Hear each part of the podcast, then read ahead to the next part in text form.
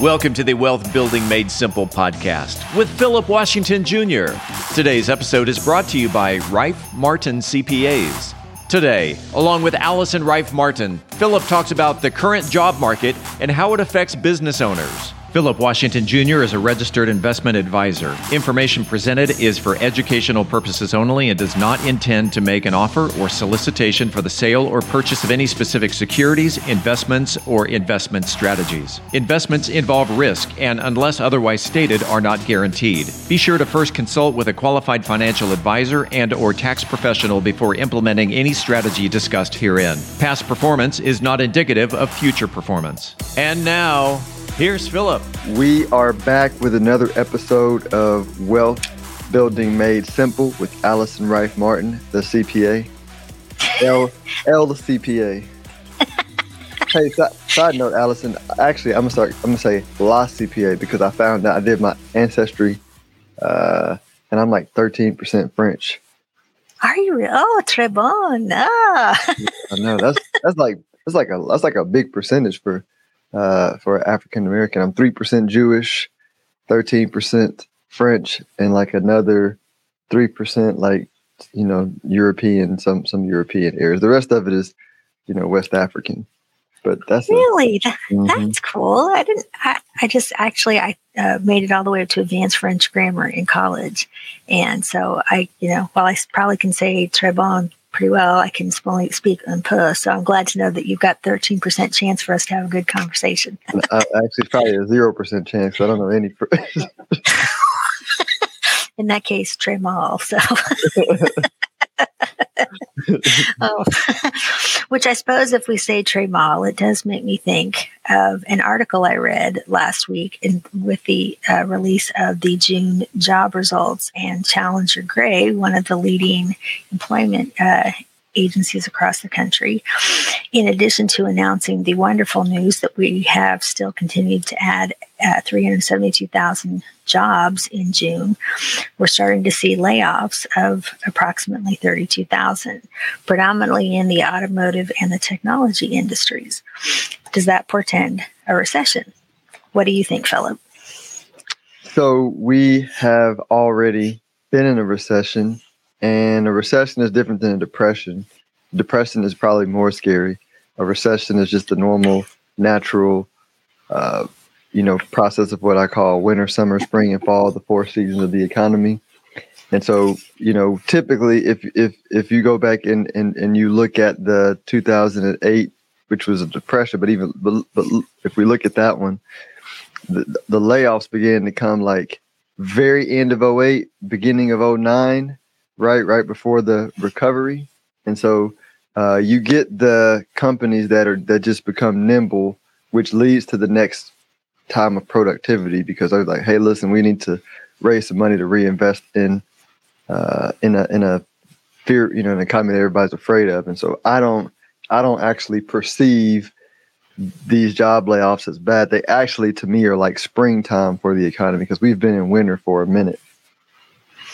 I, I would agree, and you're absolutely right. And I think the automotive one was due to they're saying continued supply chain issues, and then technology, because I think it's the industry I think has been overvalued. So I think you're right. This kind of is now a chance for us as business owners to really hopefully go back to our business books and see where can we start to shore up our reserves, knowing that we still need to bring strong talent in, we still need to retain strong talent, um, but we obviously need to grow our businesses. So, what can we do in those kind of cases?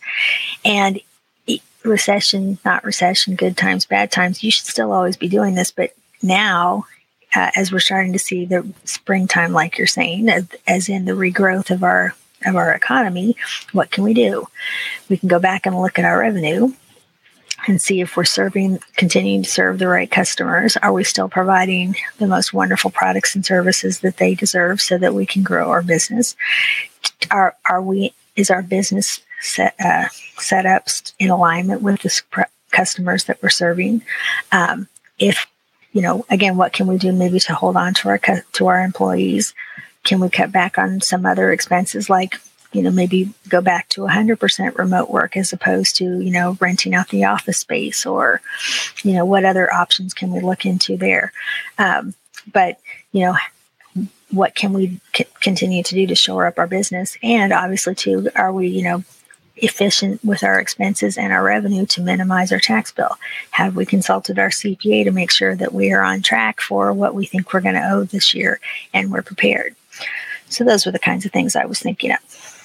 Yeah, those are all good ones, and and and I and one thing I, I think I'll add, and I want to get your thoughts on it is is um, good operators see recessions different than bad operators. And what I mean by that is, and we talked before air about, you know, for the last 30 or 40 years, be you, you could you could make money in business by just borrowing money and investing in relatively uh, cheap assets. You didn't have to be a good operator.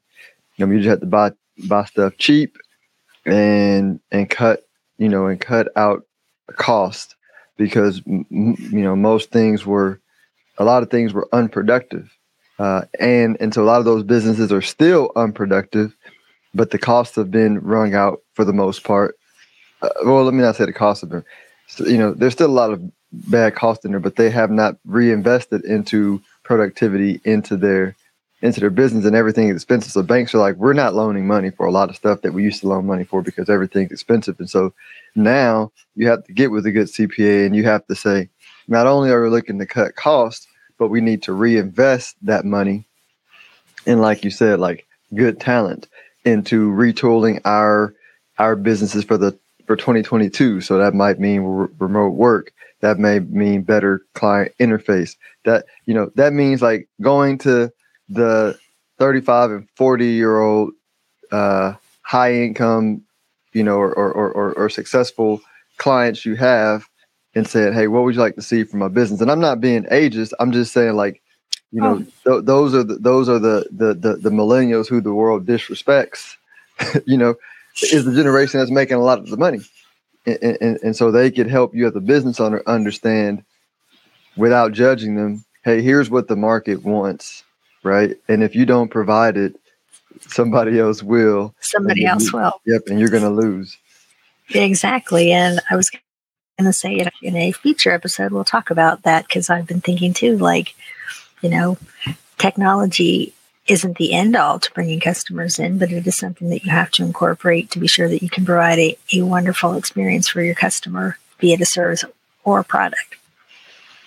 Awesome, awesome. Let everyone know how they can reach you if they want to have a productivity financial analysis. Ooh, I just created a new topic. Ooh, I was going to say, ooh, that makes, you know, I, I was going to say just, it makes me sit there and think like, all these fun ways that you can slice and dice your uh, income statement to see, you know, are you going in the direction that you want to go? And we could talk for hours about, you know, the average cost per customer kind of a thing. So, um, but if you want to reach out to me, you can go to my website, rifemartincpa.com or you can email me at info at rifemartinaccounting.com. And again, I'd love to help you take a look at your books and help you with that, with operational efficiency and tax efficiency.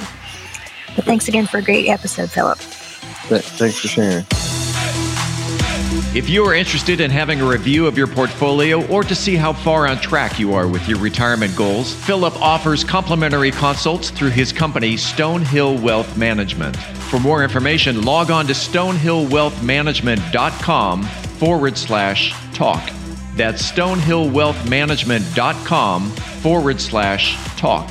Philip Washington Jr. is a registered investment advisor. Information presented is for educational purposes only and does not intend to make an offer or solicitation for the sale or purchase of any specific securities, investments, or investment strategies. Investments involve risk and, unless otherwise stated, are not guaranteed. Be sure to first consult with a qualified financial advisor and or tax professional before implementing any strategy discussed herein. Past performance is not indicative of future performance.